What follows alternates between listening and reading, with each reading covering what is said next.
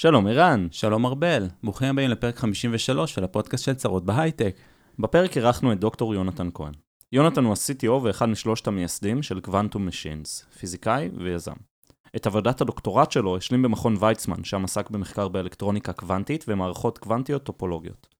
החברה מפתחת את מערכת השליטה וההפעלה של מחשבים קוונטיים, פלטפורמת האורקסטרציה הקוונטית, ומאפשרת להפיק יותר מכל מעבד קוונטי, ולהתקדם מהר יותר בפיתוח של מחשבים ואפליקציות קוונטיות. דיברנו על קוונטים, מחשוב קוונטי, מה עושים עם זה, מה זה אומר פיזיקאים כאנשי סיילס, מה העתיד, למה מחשב חזק יותר לא מספיק, P versus NP, לייזרים, ורק קצת על חתולים. אם אהבתם את הפרק, נשמח אם תוכלו לדרג אותנו באפליקציות הפודקאסטים ולשתף אותו עם אנשים אחרים. כמו כן, לפני כל פרק אנחנו מעלים פוסט לקבוצת הפייסבוק שלנו, ובו תוכלו לשאול שאלות המרואיינים ולהמשיך איתם את השיחה לאחר הפרק. אנחנו רוצים להודות לסמסונג נקסט, זרוע ההשקעות של סמסונג בישראל, שמאפשרים לנו להקליט אצלם. שתהיה האזנה נעימה. האזנה נעימה.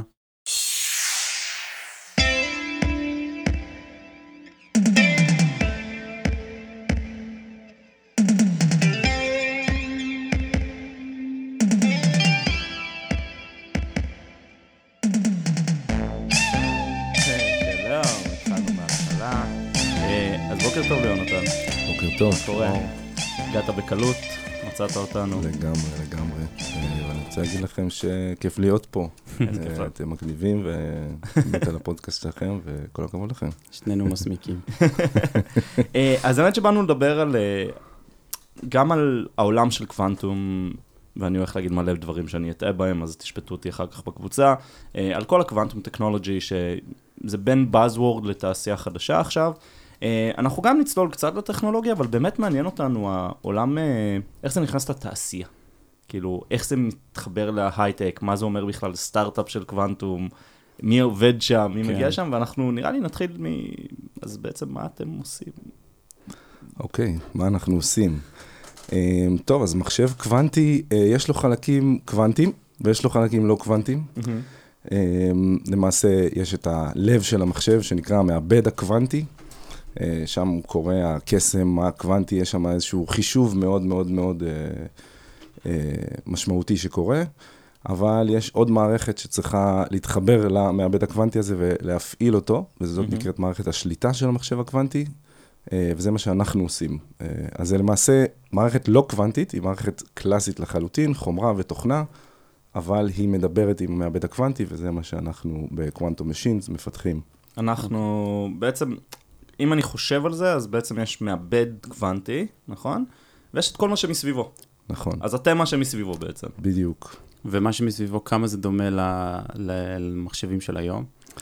אמ, אז זה דומה בחלקים מסוימים ושונה בחלקים אחרים, כי התקשורת עם המעבד הקוונטי היא תקשורת אנלוגית, כלומר בסיגנלים אה, או אה, אותות שהם יותר דומים לאותות שה...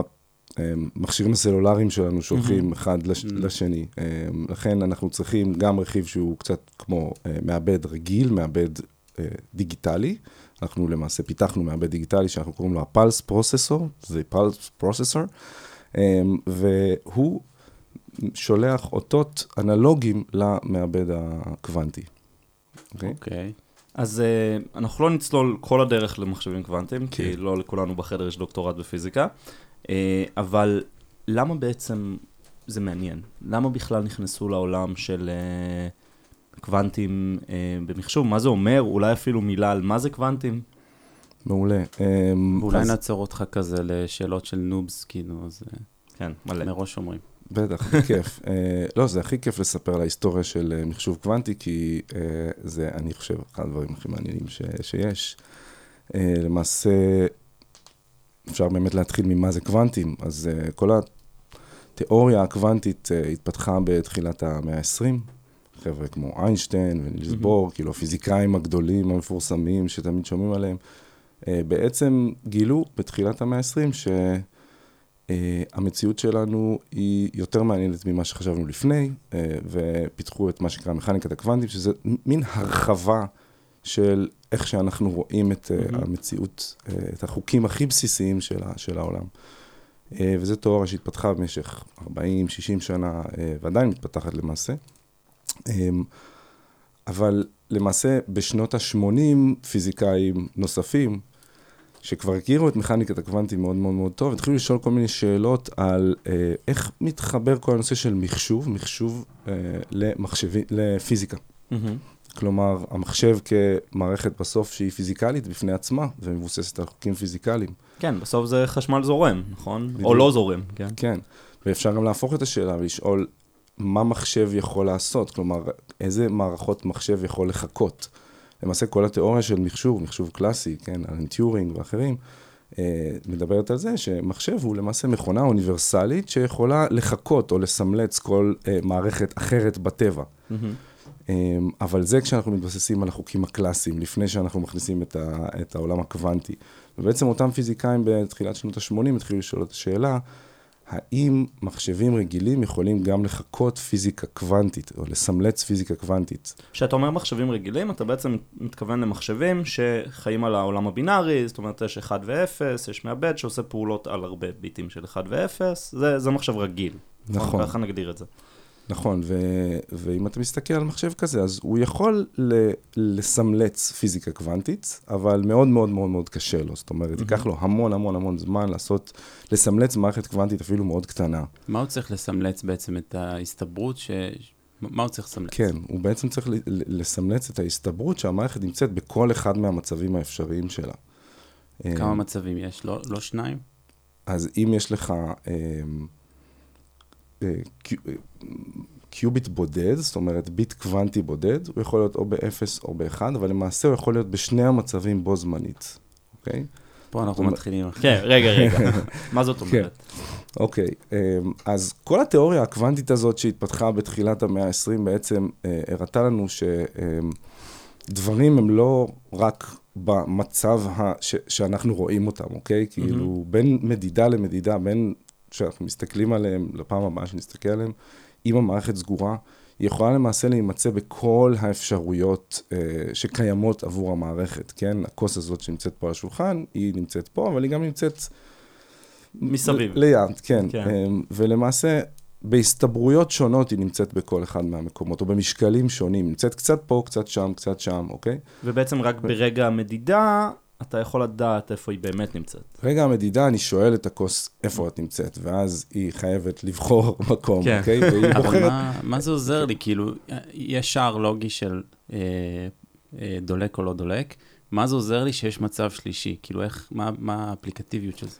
אז בעצם, אם אנחנו יודעים לשלוט במערכות קוונטיות באופן אה, מדויק, שזה בעצם מה שהמערכת שלנו בקוונטום משינס עושה אה, אוקיי. מול המעבד הקוונטי, אז אנחנו יכולים להשתמש בעובדה שהמערכת נמצאת בכל המצבים, בעצם בכל המצבים החישוביים, בעוד שמחשב קוונטי נמצא מהמם. כל פעם במצב אחד, כאילו הוא הולך ממצב למצב למצב למצב, המערכת הקוונטית הולכת מכל המצבים לכל המצבים בכל הדרכים האפשריות.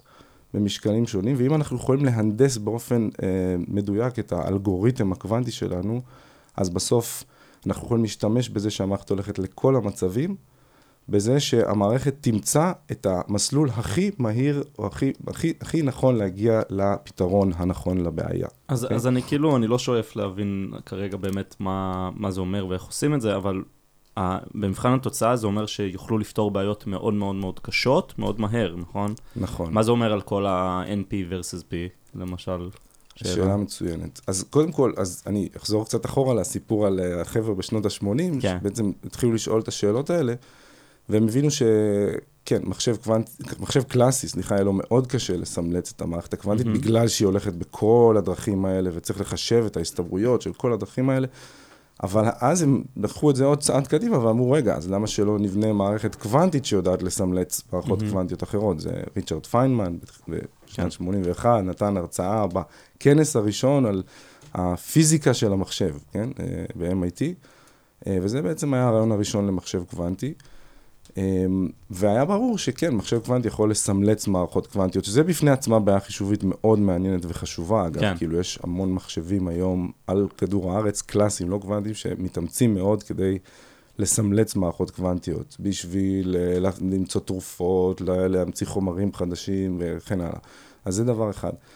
אה, בשנות ה-90 התחילו לבוא פיזיקאים אה, נוספים, ומצאו אלגוריתמים קוונטיים נוספים, שבאמצעותם אפשר אה, לפתור בעיות, אה, בעיות ש... כשאנחנו לא... אומרים אלגוריתם קוונטי, סליחה, כן. זה אומר בעצם אלגוריתם שאומר, בהנחה שהייתה לי מערכת קוונטית, כן. מחשב קוונטי, אז הייתי יכול להריץ עליה את הלוגיקה הזאת. בדיוק. זה מה שזה, אנחנו בדיוק. ואתה יכול להראות כן. שיש בעיות מסוימות, שאתה, ייקח לך זמן מאוד מאוד מאוד ארוך אם, אם לא היה לך מערכת קוונטית, כלומר אם היה לך מחשב כן. רגיל, מחשב קלאסי, אבל אם יש לך מחשב קוונטי, אתה תוכל לפתור אותם בזמן שהוא, לצורך העניין, אקספוננציאלי יותר מהיר. כן. אמ, ו... אז הבעיות באמת בעולם המחשוב הקלאסי מתחלקות אה, למה שנקרא complexity classes, כן? אה, מחלקות אה, סיבוכיות mm-hmm. בעברית, ואז מתמטיקאים ומדעני מחשב מחלקים את הבעיות לפי סוגים, ובאמת יש P ו-NP, אז קוונטום, מחשבים קוונטיים לא, לא יכולים לפתור את מה שנקרא כל בעיות ה-NP באופן מהיר אקספוננציאלית, אבל יש סט חדש של בעיות שאוהבים לקרוא לו BQP, שמגדיר את הבעיות שמחשבים קוונטיים יוכלו לפתור מהר. Mm-hmm. הוא כולל גם בעיות ב-P, גם בעיות ב-NP, ולמעשה גם בעיות מחוץ ל-NP, זאת אומרת, בעיות שאנחנו בכלל אה, לא יודעים איך לפתור בצורה... אני אתן אולי הקדמה למי שלא כן, מכיר כן. לגמרי את כל המושגים. אה, P, זמן פולנימיאלי, זאת אומרת שככל ש... הקלט גדל, אה, בעצם אנחנו נשארים באותו סדר גודל של זמן הפתרון, להבדיל מ-NP, שזה לא פולינמיאלי, זאת אומרת, ככל שהקלט גדל יותר, הבעיה הופכת להיות קשה משמעותית, או לוקח יותר זמן לפתור. דוגמה מאוד טובה זה למשל אה, בעיית הסוכן הנוסע. נכון. שאם אנחנו צריכים אה, להגדיר שלוש נקודות שאיך סוכן עובר ביניהן, אז זה מאוד מאוד קל לפתור את זה ואפשר לעשות את זה יחסית מיידית, אבל ברגע שמגיעים למספרים של 100, 200, אלף ומיליארד, זה כבר הופך להיות בעיה שצריך לחכות עד סוף העולם והיקום כדי להצליח לפתור, ובקוונטים זה נשמע שניתן לפתור אותה הרבה יותר מהר. Uh, נכון, למרות שספציפית הבעיית סוכן הנוסע היא לא בעיה שמחשב כן. קוונטי יכול לפתור אקספוננציאל יותר מהר, הוא יכול לפתור אותה קצת יותר מהר ממחשב רגיל. דוגמה נוספת מאוד טובה, אז זה דוגמה של לפרק מספרים לגורמים הראשוניים שלהם. אפשר להתחיל מהבעיה הרבה יותר קלה, שזה פשוט להכפיל שני מספרים. אם אני לוקח שני מספרים ומכפיל אותם, אז מחשב רגיל יודע לעשות את זה מאוד מהר, כן? כן. אה, זה מה שנקרא P, בעיה פולינומיאלית. אני יכול להגדיל, 3 כפול 5 זה 15, זה קל, אבל גם אם אני אתן שני מספרים מאוד גדולים, אז מחשב יעשה את זה די מהר, כן. כי, כי זה P, זה גדל באמת באופן אה, יחסית רגוע כשאני כן. מגדיל את המספרים. אבל אם אני הופך את הבעיה ואני אומר, אני נותן לך את התוצאה, אני נותן לך את המספר שאחרי שהכפלתי, ואתה צריך למצוא את המספרים ש... שאיתם השתמשתי כדי אה, להכפיל mm-hmm. ולמצוא את המספר, אז ייקח לך עם מחשב רגיל זמן אה, מאוד מאוד מאוד ארוך. למעשה, כל ההצפנה שלנו היום באינטרנט מבוססת על הבעיה הזאת. כן, RSA אה, מבוסס על האלגוריתם. בדיוק, אז פרוטוקול ההצפנה RSA מבוסס על הבעיה הזאת, שקשה מאוד למחשב רגיל לקחת מספר גדול ולמצוא את הגורמים הראשונים שלו. אבל מחשב קוונטי יכול לעשות את זה בזמן שהוא אקספוננציאלית יותר מהר, ולכן אה, מחשבים קוונטיים למעשה מאיימים על כל ההבטחה שלנו היום. ב... שמבוססת על ההצפנות הרגילות, נקרא נכון. לזה. בואו ננסה קצת להוריד את זה לפרקטיקה. איפה אתם נכנסים לתמונה כחברה, כקוונטום משינס? אז אנחנו כחברה, אה, קודם כל, המטרה שלנו היא להאיץ את, את, אה, את הבאת המחשבים הקוונטיים השימושיים mm-hmm. לעולם. אוקיי? מחשבים קוונטיים היום, יש מחשבים קוונטיים, אבל הם עדיין מאוד קטנים. אין עוד מחשב קוונטי שמבצע, פותר בעיות חישוביות שבאמת היום נותנות המון value למישהו. ויש כן? אותם רק לחברות ענק, כמו IBM, גוגל. כן, יש אותם לחברות גדולות, יש, יש לא מעט סטארט-אפים mm-hmm. ו-National Labs שיש להם uh, uh, באוניברסיטאות גם. זה עדיין ברמה המחקרית אבל, ולא השימושית. וזה עדיין ברמת נכון. חדר שלם, נכון? זה עדיין ברמת חדר שלם, אה, נראה יותר כמו מעבדה מאשר כמו מחשב. כן. או כמו המחשבים של, אה, לא יודע, שנות ה-40, כן, שהייתה מגיעה משאית והיו פורקים לחדר מיוחד. כן. בדיוק. אה, ו, ואנחנו, שוב, מערכת השליטה היא מערכת מאוד קריטית בתוך המחשב הזה, כי זה בעצם מערכת שמבצעת מבצעת את הפעולות הלוגיות על המעבד הקוונטי. אה, חלק גדול מהאתגר היום הוא כמובן גם לבנות את המעבד הקוונטי בצורה הרבה יותר אה, רובסטית, הרבה יותר סקילבילית, אבל גם לבנות את מערכת השליטה בצורה יותר סקילבילית, אה, וזה מה שאנחנו מנסים לעשות. אז איך נראה תהליך ה... הייצור של כזה מחשב, איפה אתם נכנסים? אז uh, מישהו יבנה את אותו מעבד קוונטי, שדיברנו עליו, uh, שם נמצאים הקוואנטום ביט, זה המערכת שבסוף נמצאת בכל המצבים האלה בו זמנית ומחשבת. אנחנו בכוונה קצת מתעלמים מהעניין הזה, כי נראה כן, לי קשה לא. לנו כן, לתפוס כן, אותם. Um, יש קופסה של קסם, יש קופסה של קסם, חתול. כן. חתול זה אחר כך. אוקיי. ואנחנו, ומי שבנה את קופסת הקסם קונה מאיתנו את, את המערכת השליטה. אוקיי? אה, מחבר אותה לקופסת הקסם, אה, ואז לנו יש אה, user interface, שזה למעשה שפת תכנות שאנחנו מהמם. פיתחנו, שפת תכנות למעבדים קוונטיים. אה. ואתה כותב את מה שאתה רוצה להריץ על המעבד הקוונטי שלך בשפת תכנות שלנו, שנקראת קוואה, מהמם. ומריץ על המעבד הקוונטי ומי שלך. קונה את כל החבילה הזאת? אז מי שקונה אותה זה בדרך כלל החברות שמפתחות את המחשב הקוונטי השלם, מה שנקרא full stack quantum computing vendors, אוקיי? אז יש חברות שמפתחות ויש שוק חופשי לדבר הזה? זאת אומרת, יש קונים של מחשבים כאלה?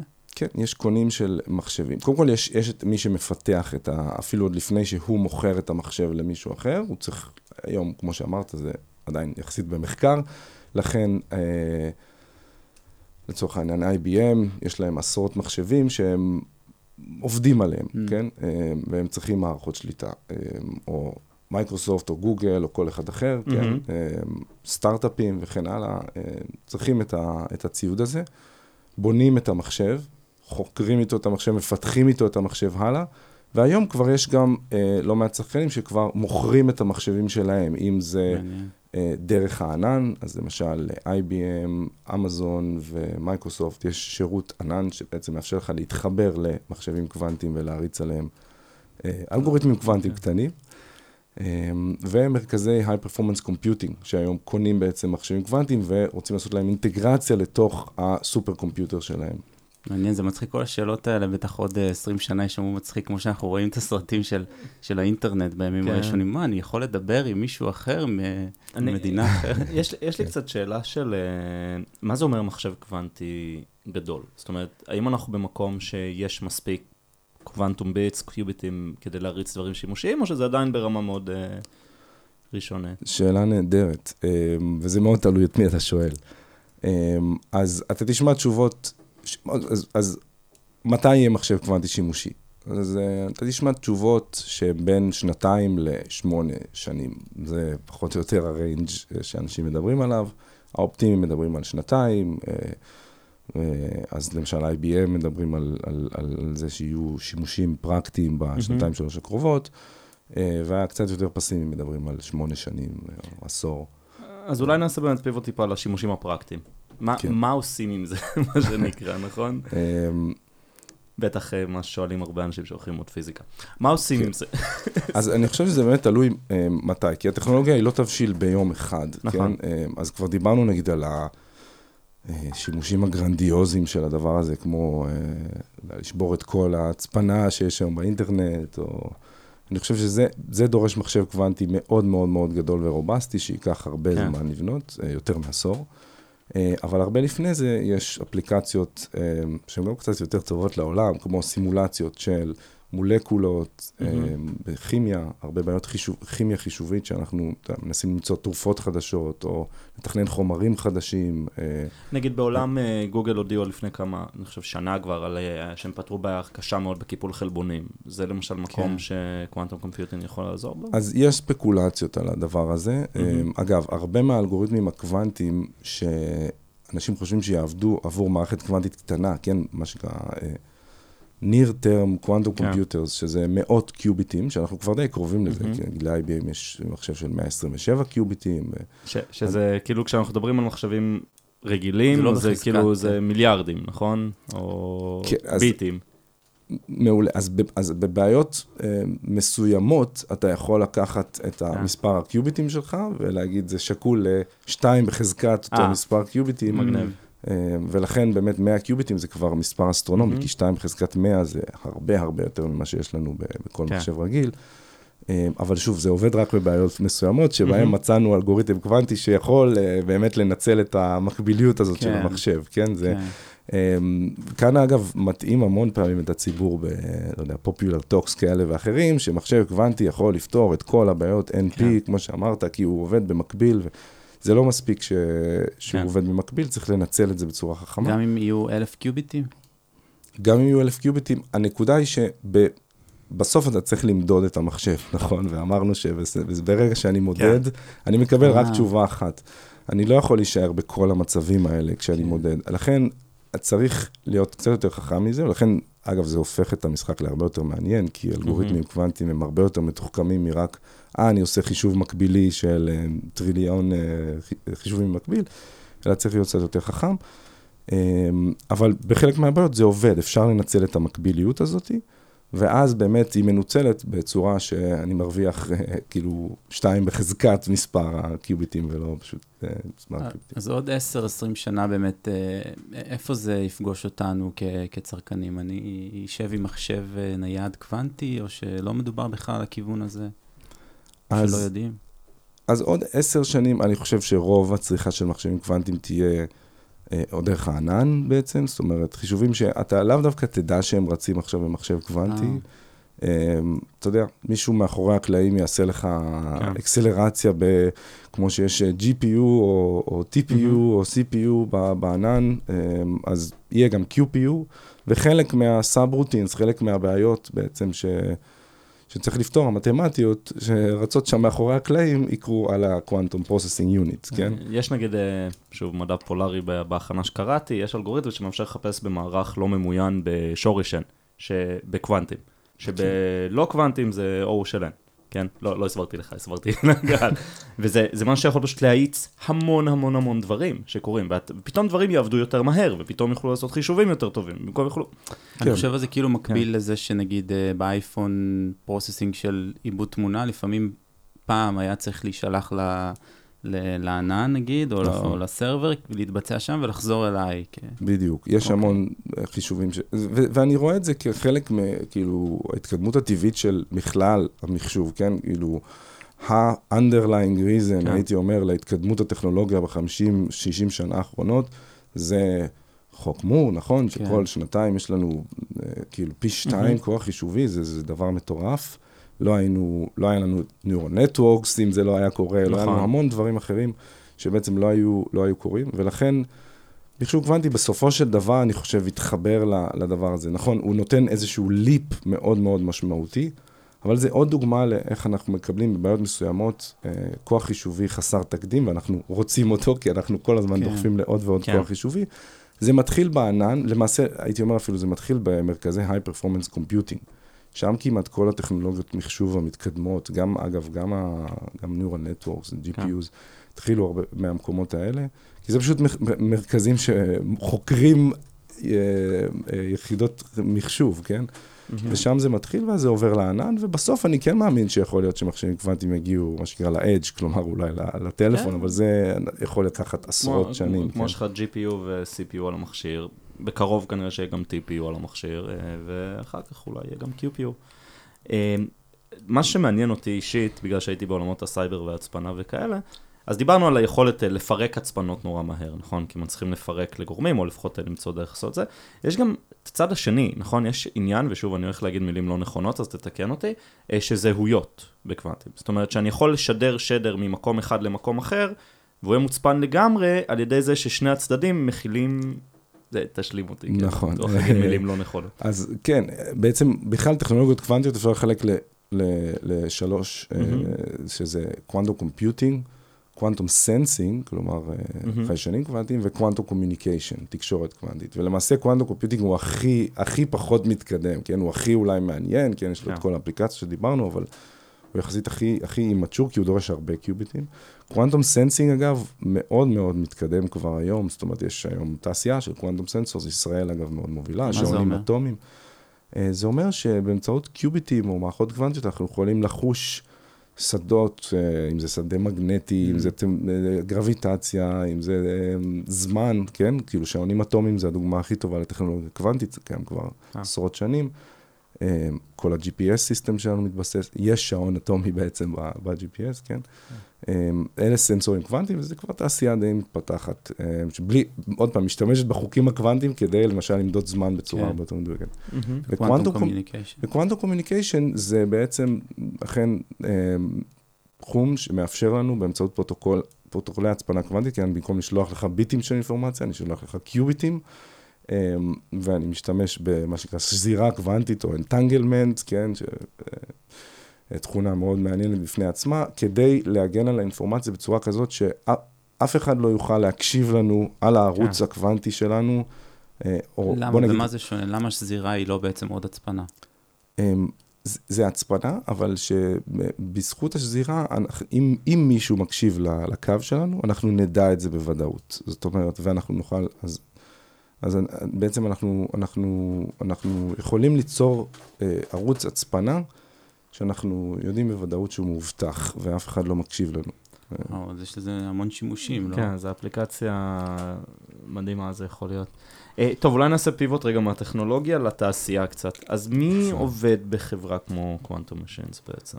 אז בקוונטום משינס יש לנו המון המון דיסציפלינות, בגלל שאנחנו חברה שבאמת בסוף אה, אנחנו מייצרים אה, מערכת חומרה מורכבת ותוכנה, אז יש לנו כן. גם המון מהנדסים, מהנדסי חומרה, מהנדסי תוכנה, מהנדסי RF, מהנדסי אה, FPGA, אה, מתכנתים גם של low-level, גם high-level, front-end, בסוף יש לנו שפת תכנות וסביבת תכנות, אז אנחנו בעצם מפתחים ל-developers, אה, אפשר להגיד, השפת תכנות הזאת היא פתוחה או שהיא כזה proprietary? כן. פתוחה. זאת אומרת, כן, אם אני אחפש קוואה עכשיו, כן. ואמצא Git, כן. או whatever, לגמרי. מגניב. אמ, וכמובן, הרבה פיזיקאים גם, אמ, מהתחום, אה, אבל גם הרבה, אבל שוב, Quantum Machines זה חברה מוכרת, יש לנו ממש אופרציה, אנחנו מוכרים ומוכרים אה, מערכות כן. גדולות, ארונות שאנחנו שולחים ללקוחות, אה, כן, כמו ארונות של data center, כן. אז יש לנו אנשי אופרציה ו... ואנשי מכירות, שזה בטח נראה לי אתגר מכירות. מטורף. production, כן, אז שמח אצלנו. איך- איך- איך אתה הופך להיות איש אה, מכירות של קוונטום computing? מה, מה, זה כאילו נראה לי... זה, זה מעניין, כי בכלל כל התחום הזה, הייתי אומר, בכל דיסציפלינה שהיא לא הפיזיקאי הקוונטי אה, המופרע, אה, צריכה בעצם, אנחנו, אנחנו צריכים בעצם ל- ליישר את התחום, התחום נמצא בכאוס, כן? אה, אנחנו בחיתולים של בנייה של מחשב חדש לחלוטין. וצריך אה, להביא בעצם את התחום Mhm. ל- לעבוד כמו כל תחום. אה, כן. צריך להכניס אנשים מדיסציפלינות שונות, הם, צריך, הם צריכים ללמוד מה זה העולם הקוונטי, ו, ואנחנו צריכים ללמוד מה זה העולם הנורמלי. איך כן? לעשות ביזנס. אה, כן, אה, דיברנו על זה קצת אה, לפני זה, בקפה, שכן, זה, אה, זה תור הזהב של פיזיקאים, חוזר תור, כן, לפיזיקאים יש מאוד מאוד, זמן מאוד שאול, כן, כן. שאנחנו ב- ב- בכותרות, כן, כי אחרי זה מחליפים אותנו המהנדסים וזורקים זה אותנו. הופך עכשיו. להיות כאילו common technology, ו... כן. כן. ואז אנחנו יודעים לעשות 0 to 1, אבל אחרי זה 1 to many, אה, צריך להביא את החבר'ה הרציניים שיודעים לבנות. אה, אז אנחנו באמת צריכים אה, ללמוד מדיסציפלינות שונות, גם אם זה בהנדסה, אם זה באופרציה, אם זה במכירות. לכן אצלנו למשל, למשל הצוות מכירות כולל אנשי מכירות קלאסיים מדיסציפלינות ומאוד מנוסים. מדיסציפלינות אחרות, לא קוונטיות, ופיזיקאים קוונטיים שעושים יותר את המכירה הטכנית נקרא לזה. אה, והקלאש הזה מאוד מעניין, זה מאוד אה, נחמד. אה, זה כן, זה נקודה ממש מעניינת, שיש לכם בעצם אנשי מכירות שהם פיזיקאים. כן, דוקטורים לפיזיקה. וואו, גדול. כן. ואנשי תמיכה וכאלה. אה, אז נכון. תגיד, היית ממליץ לאנשים ללכת ללמוד פיזיקה? אני יודע שזאת שאלה... לא קרה. כן, אני biased, ברור. אה, אגב, לא בגלל מחשוב קוונטי, אני חושב שזה פשוט התחום הכי מעניין. אבל אה, כן, הייתי משלב פיזיקה, שוב, עם איזשהו תחום אה, יותר הנדסי, כדי לקבל גם כלים קצת יותר פרקטיים, הייתי אומר, אבל אה, היום ספציפית, בטח אה, כשתחום המחשוב הקוונטי ככה בתאוצה, אז אה, זה לגמרי תחום ש... כמה מזה באמת אה, מגיע לאקדמיה כרגע? כמה מתוכנית הלימודים מתעסקת בפיזיקה קוונטית? אה, גם בתארים אה, לא מתקדמים. זה, נקודה מאוד טובה, כי בעצם היום באמת חסר המון כוח אדם בתחום של מחשוב קוונטי. ועד היום אה, לא היו תוכניות שמכשירות מישהו להתעסק במחשוב קוונטי אחרי תואר ראשון. זאת אומרת, הייתי צריך ללכת ולעשות דוקטורט במחשוב קוונטי, במעבדה מאוד ספציפית, שזה התחום עיסוק שלה, כן, יש קומץ מעבדות כאלה בעולם. גם, יש המון אנלוגיות מתחום ה machine learning, כן, גם, גם, גם זה תחום שלפני 20 שנה היה ממש בקומץ אוניברסיטאות. אמ, והיום אבל זה מתחיל להשתנות, זאת אומרת, אה, הנה, באוניברסיטת בר אילן למשל יש תוכנית אה, בתואר ראשון של הנדסה קוונטית. אמ, יש, מתחילות להתפתח תוכניות, גם ב-MIT, mm-hmm. מתחילות להתפתח עוד ועוד תוכניות שבעצם כבר מכשירות מישהו תוך שלוש, ארבע שנים להיכנס לתעשייה של מחשוב קוונטי. מעניין. אה, ובמדעי המחשב לומדים היום בכלל קורס במחשוב קוונטים? כשאני למדתי לפחות לפני 100 שנה, אז לא היה. אז זה, זה בחירה, זאת אומרת, חלק, חלק עושים את זה, וכן, מי שזה מעניין, כן, אבל uh, זה לגמרי, אני חושב שצריך להיכנס לתוכנית uh, לימודים באופן... חזק. מאסט, כן. תראה, זה גם תואר הזהב, אגב, של uh, התיאורטיקנים הגדולים במדעי המחשב, כמו שאמרת, עד היום הם היו סוג של תקועים עם השאלות הגדולות האלה, האם P שווה ל-NP, כל המחלקות uh, סיבוכיות הזה, זה כבר מאה שנה, אף אחד לא מצליח למצוא כן, שם איזשהו אה, פריצת דרך, ואז פתאום... לוח וגיר. כן, ואז כן. פתאום אתה נותן להם בידיים איזשהו מחשב חדש. מסוג חדש, וכל התיאוריות המתמטיות וכולם uh, סוגרים את עצמם בחדר עם קנקני קפה. בדיוק. בהקשר של הצד הביזנסי, גם מעניין אותי לשאול, איך אתם, אה, נגיד, בסופו של דבר אתם סטארט-אפ שצריכים לגייס וכאלה, איך אתם מסבירים למשקיעים מה אתם עושים? האם יש בזה איזשהו קושי כ- כחברה שמתעסקת ב quantum computing? אמ, אמ, כן, יש קשיים מסוימים, אבל הייתי אומר, זה, בסופו של דבר, זה, זה, זה, אתה יודע, כמו כל דבר, אמ, אתה אנחנו מסתכלים על ה stack הטכנולוגי, איפה אנחנו יושבים, ב stack, בשרשרת הערך, למי אנחנו מוכרים, מה אנחנו מוכרים, מה השוק, איך הוא יתפתח. כמובן שיש פה הרבה upside על השוק שאמור בשלב כלשהו, ואמרנו שוב, בין שנתיים לשמונה שנים להתפוצץ. אה, וחברה כמו כל... הייתי אומר שהקושי הגדול לא מגיע דווקא מהתחום הקוונטי, כי הוא לא צריך לדבר על קיוביטים ועל סופר פוזיציות ו entanglement בשביל לדבר על העסק. Uh, הקושי הגדול מגיע, שוב, מה, מהשלב המאוד ראשוני שהתחום הזה נמצא בו, ויש בלאגן עדיין באיך ייראה mm-hmm. השוק, איך, ייראה שרש... איך תיראה שרשרת הערך, מי יהיו השחקנים החזקים, כן. כן? למי לפנות. אבל יש בזה משהו נורא נחמד, כי בעצם, אתה יודע, אנחנו early enough, כאילו, שאנחנו יכולים גם להשפיע על התעשייה שלנו, והקומיוניטי הוא עדיין מספיק קטן, שאנחנו מאמינים שאם נייצר חברה שהיא מאוד משמעותית בתחום, אז יש לה מקום להיות... חברה גדולה בתעשייה הזאת. זהו, אז בהכרח אתם רואים את עצמכם כחברה לטווח ארוך, כי התחום הזה הוא רק בחיתולים. ואם אתם. עולים על הגל, זה... נכון, אנחנו רואים את עצמנו כחברה לטווח ארוך, ואנחנו מאמינים ש... שוב, אנחנו מספיק מוקדם במשחק, אבל גם יש לנו מספיק business היום. ולא מוקדם מדי. כן, כן זה תמיד, ה... כן, זה תמיד העניין, כן, timing, timing זה באמת, אני חושב, הדבר הכי משמעותי כאן, כן. והמטרה, כן, להפוך להיות אחד מהשחקנים הכי משמעותיים בתחום הזה. מה, כמפתח, נכון, כמפתחים, איך, איך נותנים effort estimation במשהו שהוא יחסית, אני אגיד מה לסופרלטיבים, פורץ דרך, חדש לגמרי, שאף אחד לא עשה אף פעם? אני לא יודע, אני צריך לשאול את החבר'ה אצלנו ב-R&D. יש effort estimation? זה ממש מעניין אותי, כאילו עובדים בספרינטים? כן, כן, בטח. אה, תראו, בסוף אנחנו, אחד היתרונות כן. שלנו, אני חושב שאנחנו מפתחים בסוף מערכת שהיא קלאסית. שוב, אנחנו לא מפתחים את המעבד הקוונטי, ו... יש לנו יותר, יותר ברור לנו, once אנחנו מגדירים מה אנחנו רוצים לעשות, זה, זה, זה מערכת קלאסית, שוב, חומה ותוכנה, אמ, ו, ואפשר אה, לבנות את, אה, את הכל באותן שיטות ש, שעובדים בכל התעשייה. שוב, בגלל שאנחנו, אה, הפאונדרים למשל של החברה מגיעים מהעולם הפיזיקה כן. הקוונטית. אז אנחנו גם לומדים את זה. טוב, אה, נעבור לשאלות מהקהל. יאללה. אה, טוב, אה, אז אמיר ברקול שאל, יש לך חתול? לי אין חתול. יש במשרד חתול? יש גם יש וגם אין, בו זמן. סליחה, זאת תהיה בדיחת החתול להיום. רן. דני האקר, יפה, שואל כמה אנחנו קרובים לעולם שבו הצפנה כמו שאנו מכירים אותה כבר לא רלוונטית. זו שאלה טובה. שוב, המחשב הקוונטי שיוכל לפרוץ את ההצפנה כמו שאנחנו מכירים אותה היום, ייקח לו הרבה, הייתי אומר 20, אולי 30 שנה, אבל מה שמעניין זה שגם אם אתה, אם יש לך פיסת אינפורמציה היום, כן, ואתה שומר אותה, ועוד 20 שנה תוכל לפרוץ אותה, יש לזה אה, משמעויות מרחיקות לכת. לכן כבר היום אנשים צריכים, ועושים את זה, אה, להתגונן מפני הדבר הזה. אבל יהיה, יהיה בעצם איזשהו יום אחד שבו מישהו הכריז, יש, יש מחשב שיכול בעצם אה, לפרוץ את כל הצפנות?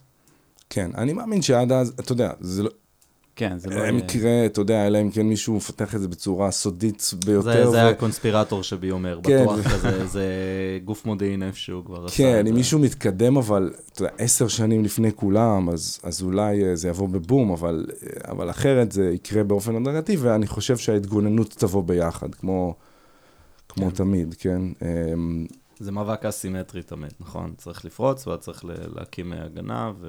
כן. אה, טוב, זה קצת שאלות ביחד. אה, יאן קורגוזקי ורפאל חתואל שואלים, אה, מתי ואם בכלל יהיה מפץ בעיבוד קוונטי שהמשתמש קצה ירגיש את זה, או מתי מחשב קוונטי יגיע לקהל הרחב? קצת דיברנו על זה, אבל אולי כן, שווה- אז שוב, אני חושב ש... מתי זה יגיע לבאג ול-KSP? אמ, לדעתי, אמ, בחמש, שש, שבע שנים הקרובות, אנחנו כבר נתחיל לראות איזה שהן אפליקציות קוונטיות מעניינות. שוב, כמה אנחנו נשפיע על זה ולא נחווה את זה כמו, כן. אוקיי, המחשוב ממשיך להתקדם ואנחנו יכולים להריץ את הדברים שלנו, אה, ויש לנו אפליקציה חדשה ש... כן, זה... תראו, היום חוק מור גם מאט, אז יש נכון. לנו בעיה אמיתית בהקשר הזה של הגדילה של כוח חישובי, כן? זאת אומרת, חייבים למצוא פתרון, מעבר למחשוב קוונטי, כן. אנחנו לא נוכל להמשיך לדחוף את, הטכנולוגיה שלנו באותה, באותו קצב, אם אה. אנחנו לא נמצא שיטות חישוב חדשות כן. או... כאילו, יש פה שתי דברים, נכון? שני דברים. יש פה גם את ה... להשתמש במחשוב קוונטי כדי להאיץ דברים קיימים, וגם למצוא אפליקציות חדשות לגמרי בעצם, נכון? נכון, זה כזה לגמרי. נראה לי הפרדה אז ההאטה בחוק. מור כאילו מיטיבה איתכם בגדול. אה, היא דוחפת יותר לתחום כן. הזה של מחשוב כן. קוונטי לגמרי. משקיעים אה, נגיד שהשקיעו מסורתית ב... ב... בסיליקון. כן, בסיליקון, עכשיו באים אליכם בגדול, בגדול. כן, מעניין. כן. אמ, קובי ארקי שואל, איך מתכנתים למחשב קוונטי? אה, או, זו שאלה מצוינת, כי בעצם כל, כל הבסיס, כאילו, הכל הכל שונה, כי בגלל שהחוקים הבסיסיים שונים, אז אפילו השערים הלוגיים הכי בסיסיים שונים, מהמם. לכן צריך ללמוד אה, שפות שערים לוגים, if, or, XOR וכל מה שאנחנו מכירים בינארי. כן, אז אין, כן, אז למשל, אין, אין שער end אה, קלאסית קוונטי, כן, יש שערים קוונטיים אחרים, או הנה, אפילו נסתכל על ביט בודד, בביט בודד אתה יכול לעשות שער נוט, נכון? אתה יכול. כן. זה הדבר היחידי שאתה יכול לעשות עם ביט בודד, להפוך אותו מ-0 ל-1 כן. וחזרה. בקוונטים אתה יכול אה, לשים אותו, הוא היה ב-0, אתה יכול לשים אותו עכשיו בסופר פוזיציה, גם 0 וגם 1. מהמם. יש לך המון שערים נכון. חדשים, וצריך אה, ללמוד את זה ולעבוד עם זה, אז אם אתה רוצה להיות מתכנת קוונטי בשכבות הנמוכות, מה שנקרא, אתה חייב ללמוד בעצם את כן. כל החוקים האלה וללמוד מה זה אלגוריתמיקה קוונטית. אה, מה שקורה היום זה שיש חברות אה, שעובדות על פלטפורמות אה, תכנות יותר, יותר היי-לבל, כן. למשל קלאסיק בישראל, חברה שבעצם מפתחת פלטפורמה שבאמצעותה גם אנשים עם פחות רקע בקוונטים, שפחות למדו את החוקים האלה, יוכלו להתממשק למחשב קוונטי ולעבוד איתו, ואני מאמין שגם בסוף יהיו ממש, אתה יודע, ס- סאב רוטינות כאלה, כאילו, תריץ לי כן. כן. פוריה טרנספורם על, ה- על המעבד הקוונטי וזהו, ואז המתכנת לא, הוא רק זה- משתמש, הוא לא זה צריך יהיה לדעת. מוחבא מאחורי איזושהי ספרייה, וזה. כמו שלא צריך לדעת AI כדי להריץ. AI היום, כן. כן. נכון. אה, האמת שיש לי שאלה ממש על זה שאמרת, שזה ממש מעניין אותי, של... אה, כשאני כותב, איך אני יכול להתחיל ללמוד את זה? כי זה נורא מעניין אותי אישית. אני צריך, בלי תואר בפיזיקה, יש לי סיכוי? זאת אחלה שאלה. קודם כל בוא נעשה קפה ביום שישי ונתחיל משם. סגור. אפשר גם בירה. שמע לי, אני אצטרך להיכנס לאיזה vibe אחר קצת. כן. vibe של אה, סופר פוזיציה. כן, בירה יותר טוב, אבל um, יש, ללמוד את זה, יש המון דרכים, יש. היום המון קורסים um, uh, גם באינטרנט, יש המון סרטוני יוטיוב שבסוף, בסוף מחשוב קוונטי, um, זה לא כזה מסובך, uh, באמת, לא, אפשר לסיים את הפרק. זהו, אני, שמעת? סתם. פיזיקה קוונטית אה, כשמנסים לחשב כל מיני דברים באטום ובגרעין של האטום, אז יש שם המון כן. משוואות מסובכות, אבל כשמדברים על קיוביטים, אה, בסוף בסוף המתמטיקה שם היא לא מאוד מסובכת. הרעיונות הבסיסיים זה אלגברה ליניארית מאוד פשוטה, ואפילו מסרטון, מסדרת סרטונים של, אה, של עשרה סרטונים, אני חושב שאתה יכול אוקיי. ללמוד את הבסיס ו- ולראות אלגוריתמים קוונטיים ראשונים ולמה הם נותנים בעצם אה, יתרון משמעותי מול אלגוריתמים קלאסיים. מגניב. אה, גילי תפן שואלת, אה, אז מה יש בתוך מעבד קוונטי? איך בונים את זה? וואו, אוקיי, אז אם זו לא שאל... סיליקון, אז מה? שאלה מצוינת. היום למעשה יש תחרות בין הרבה מאוד פלטפורמות של קיוביטים ש- שונות. זאת אומרת, יש הרבה דרכים לייצר קיוביט. דרך אחת למשל זה פשוט לקחת אטום. אטום אה, מהטבע הוא קיוביט מצוין, יש לו, אתם זוכרים, אה, בתוך האטום יש אלקטרון, והאלקטרון הזה יכול להיות כן. בכל מיני אורביטלים בתוך האטום. אז אפשר לקחת אטום, לבודד אותו מהסביבה, חייבים לבודד אותו, כן, כי גם בשולחן הזה יש אה, כן. טריליונים של אטומים. אבל אם הצלחתי לבודד אטום בוואקום, אז אני יכול באמצעות לייזר, לירות עליו לייזר, אנחנו פיזיקאים אוהבים uh, לירות כן. uh, לייזר על, על אטומים, ופולס של לייזר יכול בעצם לעשות את השער הקוונטי הזה, לה- להזיז את האטום מאורביטל אחד לשני, שזה כמו. לעז- לעשות את ה not, למשל, להעביר אותו מ-0 ל-1, Mm. או לשים אותו בסופר פוזיציה של גם 0 וגם 1. אז, ה, אז הפולס לייזר הזה, אגב, זה מערכת השליטה מוציאה. שזה וה- מה שאתם בונים. כן. והאטום הזה הוא, הוא, הוא ה-QPU, אז אנחנו צריכים לסדר את האטומים עכשיו באיזשהו סידור מסוים וכן הלאה.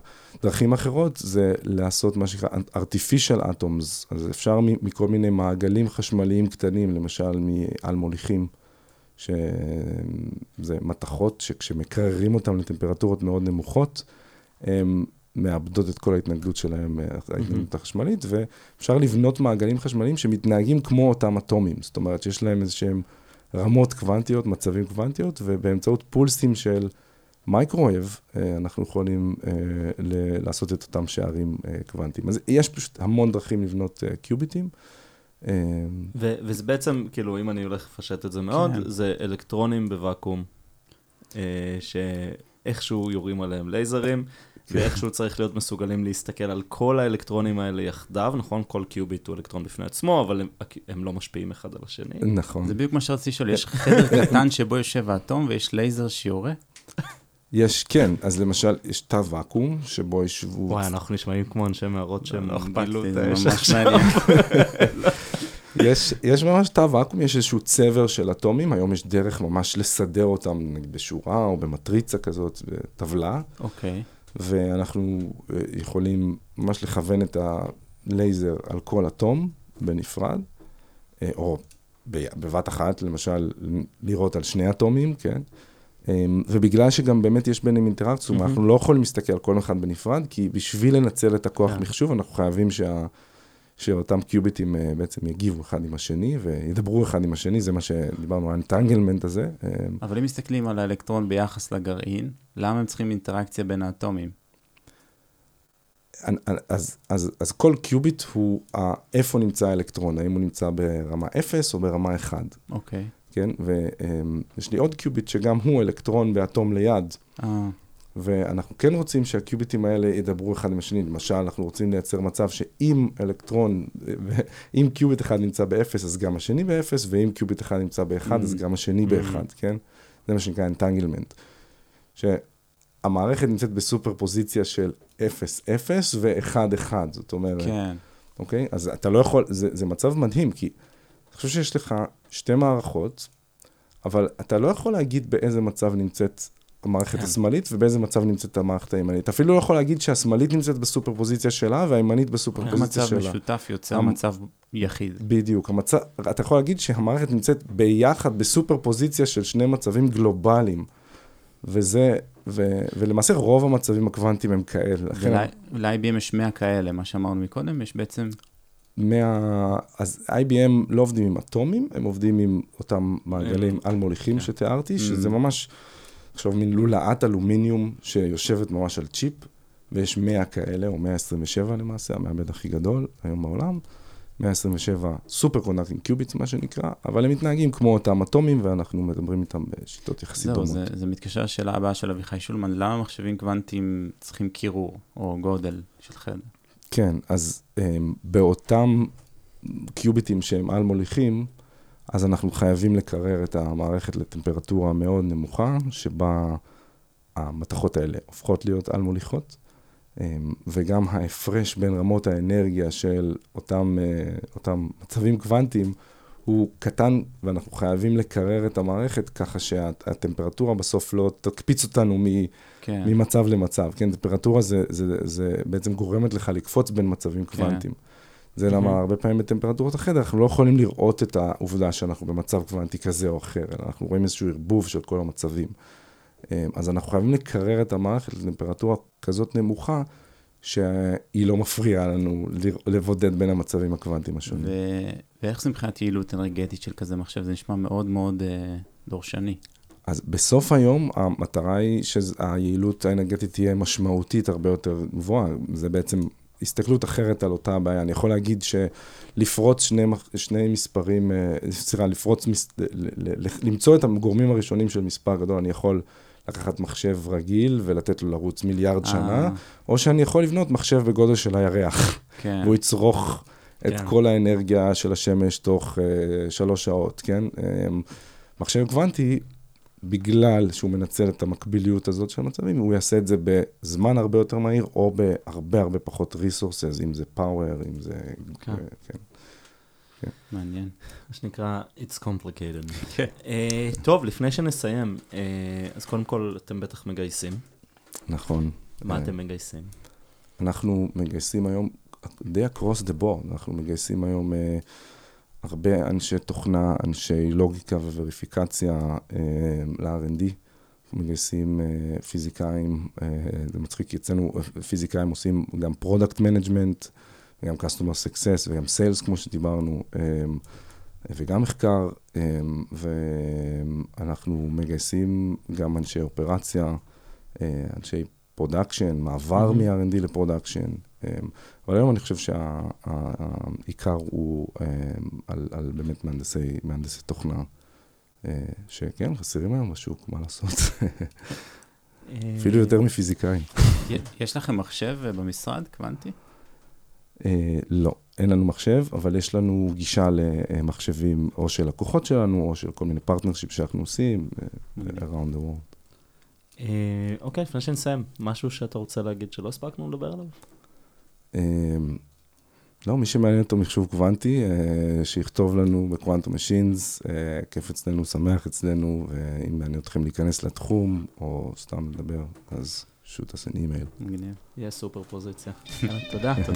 תודה לכם.